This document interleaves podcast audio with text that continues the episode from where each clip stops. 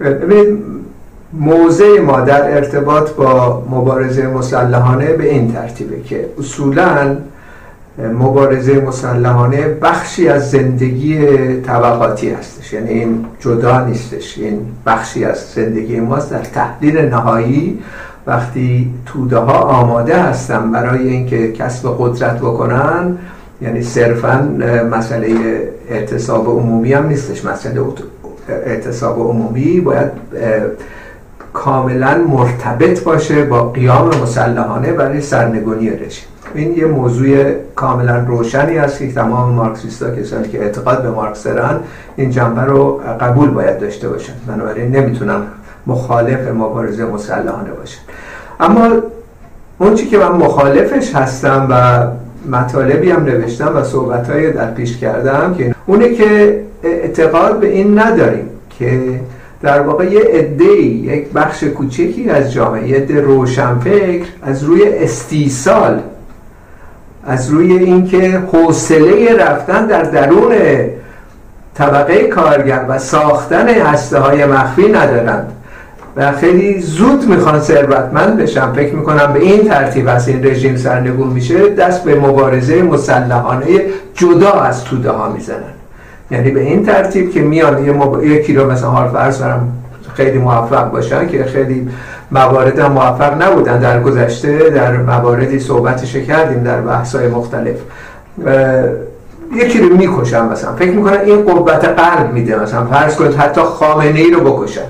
تفاوتی نخواهد کرد. رژیم پابرجا خواهد موند و یه نفر دیگر رو میارن سر جاش و بعد سرکوب ها رو نه تنها علیه همون روشنفکرا و دستگیری اونا انجام خواهند داد بلکه کاملا توده ها را مرعوب می‌کنن به دلیل این اتفاقی که افتاده. زمان شاه ما اینو دیدیم دیگه کاملا روشن که مبارزه مسلحانه بسیاری از دوستان خیلی محبوب ما در اون زمان بیژن جزنی و انواع اقسام گرایش های مختلفی که اونجا بودن اینا بحثاشو مفصل کردیم. به شکست انجامید و اینا را دوست را گرفتن کشتن و چند سال بعدش قیام تودهی صورت گرفت که اینا غایب بودن در واقع. در این قیام می‌تونستن رهبری کنن این قیام ضد سلطنتی رو و انقلاب سوسیالیستی رو سازمان بدن. اگر از پیش برای یه دوره با حوصله رفته بودن در درون طبقه کارگر فعالیت داشتن این بحثی که ما امروز داریم می‌کنیم به این منظور هستش که باید بریم کار بکنیم از پایین. شرایط باید آماده بشه برای انقلاب. یعنی شرایط انقلابی که آماده شد یعنی آگاهی توده های خیلی وسیع در جامعه و حدی می‌رسه که سرنگونی رو طلب می‌کنن. امروز چنین شرایطی نیست. متو در زمان شاه بود. اون زمان رهبری که در درون طبقه کارگر سالها کار کرده باشه اونجا قیام مسلحانه رو سازمان میده چون گوش شنوا داره چون میلیون ها نفر ازش دفاع می‌کنن و سرنگون می‌کنن. متاسفانه با نبود این رهبری چپ و کمونیستی و مارکسیستی خمینی اومد جایگزین این رهبری شد. خمینی اومد این کار کرد. از طریق کمک هایی که با امپریالیسم زد و که در در پاریس با امپریالیسم و جنرال هویزر و غیره انجام دادن. بنابراین این اتفاق میفته و از این لحاظ ما توصیه اکید داریم به تمام جوان اگر می‌خوان مبارزه مسلحانه کنن خب یعنی اشتباهه. این کار نباید بکنن باید برن از پایین بسازن. شرایط وقتی آماده شد اون اقدامات توده ها میریم تسخیر می‌کنیم. تمام پادگان ها و مزدوران رژیم رو خلع سلاح می‌کنیم. سلاح پیدا می‌کنیم برای سرنگونی. اون یه ماجرای دیگه ای هستش که باید حتما تحقق پیدا کنه. در مورد هسته های مخفی هسته های مخفی بله هستش. نه تنها از طرف کسانی که به حال اعتقاد به ساختن هسته هستن ولی از طرف تمام مبارزین یعنی تمام این اعتصاباتی که شما می‌بینید در ایران حتما و حتما این هسته مخفی پشت سرش بوده. بدون این هسته مخفی اعتصاب نمی‌تونه صورت بگیره. میان جلوش می‌گیرن. خب واضحه که این کار می‌کنن. بنابراین یک شبکه های مخفی همیشه در واقع به طور منطقی شکل می‌گیره. و صحبت ما این هستش که این هسته های مخفی باید سراسری بشه. اما این سراسری شدن نیاز به سازماندهی داره. این سازماندهی مشخصا مرتبط میشه به کسانی که اعتقاد دارن پا رو زمین برن در میان کارگرا کار بکنه کسی که می‌خواد مبارزه مسلحانه کنه خب بره مبارزه مسلحانه بکنه. دیگه تو این هسته ها دیگه لازم نیست. میرن هسته های مثلا تیمی خودشون ایجاد می‌کنن کارهای خودشون می‌کنن. که زمان شاه شد. ولی اون کسانی که اعتقاد دارن که ما کار دراز مدت داریم در میان کتب توده ها رو باید آماده کنیم برای مبارزه مسلحانه.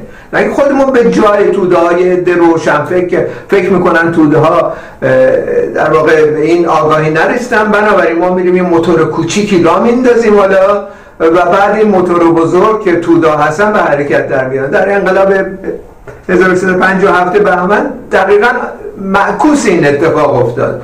یعنی موتور بزرگ حرکت کرد موتور کوچیک هم قایب بود چون کشته شده بودن. در اون ماجرا چند تا ژنرال جاسوس و غیره رو کشته بودن. ولی چه فایده داره؟ مهرها تغییر پیدا می‌کنن و اینا رو کاملا جایگزین می‌کنن بلافاصله.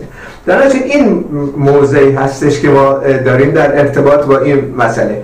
و هسته ها هم دقیقا این مسئله که هسته هایی که ما در داخل ایران می‌بینیم این هستش که این هسته ها شکل می‌گیره. اما این سراسری شدن هسته ها هستش که مسئله اساسی هستش. از این زاویه ما نیاز به این حزب پیشتاز کارگری داریم. یعنی در واقع حزبی که توسط خود الزاما توسط خود کارگرها شکل می‌گیره توسط کسانی که کار مخفی می‌کنن و کسانی که از رهبران و پیشتازان کارگری هستن. نه همه کارگرها عده خاصی. در مورد این, این هسته هایی که شکل می گرفته به در داخل ایران هم از نقطه نظر ما هم به هر سری اقداماتی شده تو یک دهه گذشته و این خب واضحه که اعلام عمومی که نمی‌تونیم بکنیم که هسته های ما اینجا داریم کار می‌کنیم و غیره. یه سری کارهایی که علنی هستش و غیره در اینترنت و اینا تبلیغ می‌کنیم. از طریق یک کمیته به نام کمیته اقدام کارگری در ایران سالهای پیش تشکیل شد با در واقع توافق و تایید رفیق شارخ زمانی که که اشاره کردم در زندان کشتن اونو و این هسته ها که مرتبط هستن. ما رفقای ما بخشی از این کمیته اقدام کارگری فعالیت دارن در داخل ایران. ولی خب اینا رو نمی‌بینید شما در دانشگاه ها که بیان سخنرانی بکنن یا برن تو اینترنت فخر فروشی کنن برای هم دیگه و این مچ اونه بگیره و اون این کار بکنه و غیره. اینها کاملا مخفی هستن. یعنی وقتی ضرورت داره که کار مخفی کرد یعنی نه اسم و نه عکس و نه انواع اقسام چیزهایی که میشه پیگیری کرد جستجو کرد نباید به کار برده بشه. بنابراین اگر هم شما امروز تصمیم دارید که کار هسته مخفی انجام بدید خب مثل خیلی از جوان ها می‌تونید با کمیته اقدام کارگری که سایت داره و ایمیل داره و در تلگرام هم هستش تماس بگیرید و اونها راهنمایی می‌کنن به شما که چه اقداماتی باید انجام بدید و معمولا یه سری جلساتی مشخصا در مورد مسائل امنیتی رعایت مسائل امنیتی بلافاصله صورت می‌گیره. چند ماه ممکنه طول بکشه. مسائل آموزشی هست. تمام اینا آمادگی می‌کنه ایجاد می‌کنه برای جوانان که برن در این پیوندی که ما صحبت ازش می‌کنیم شرکت فعال داشته باشه.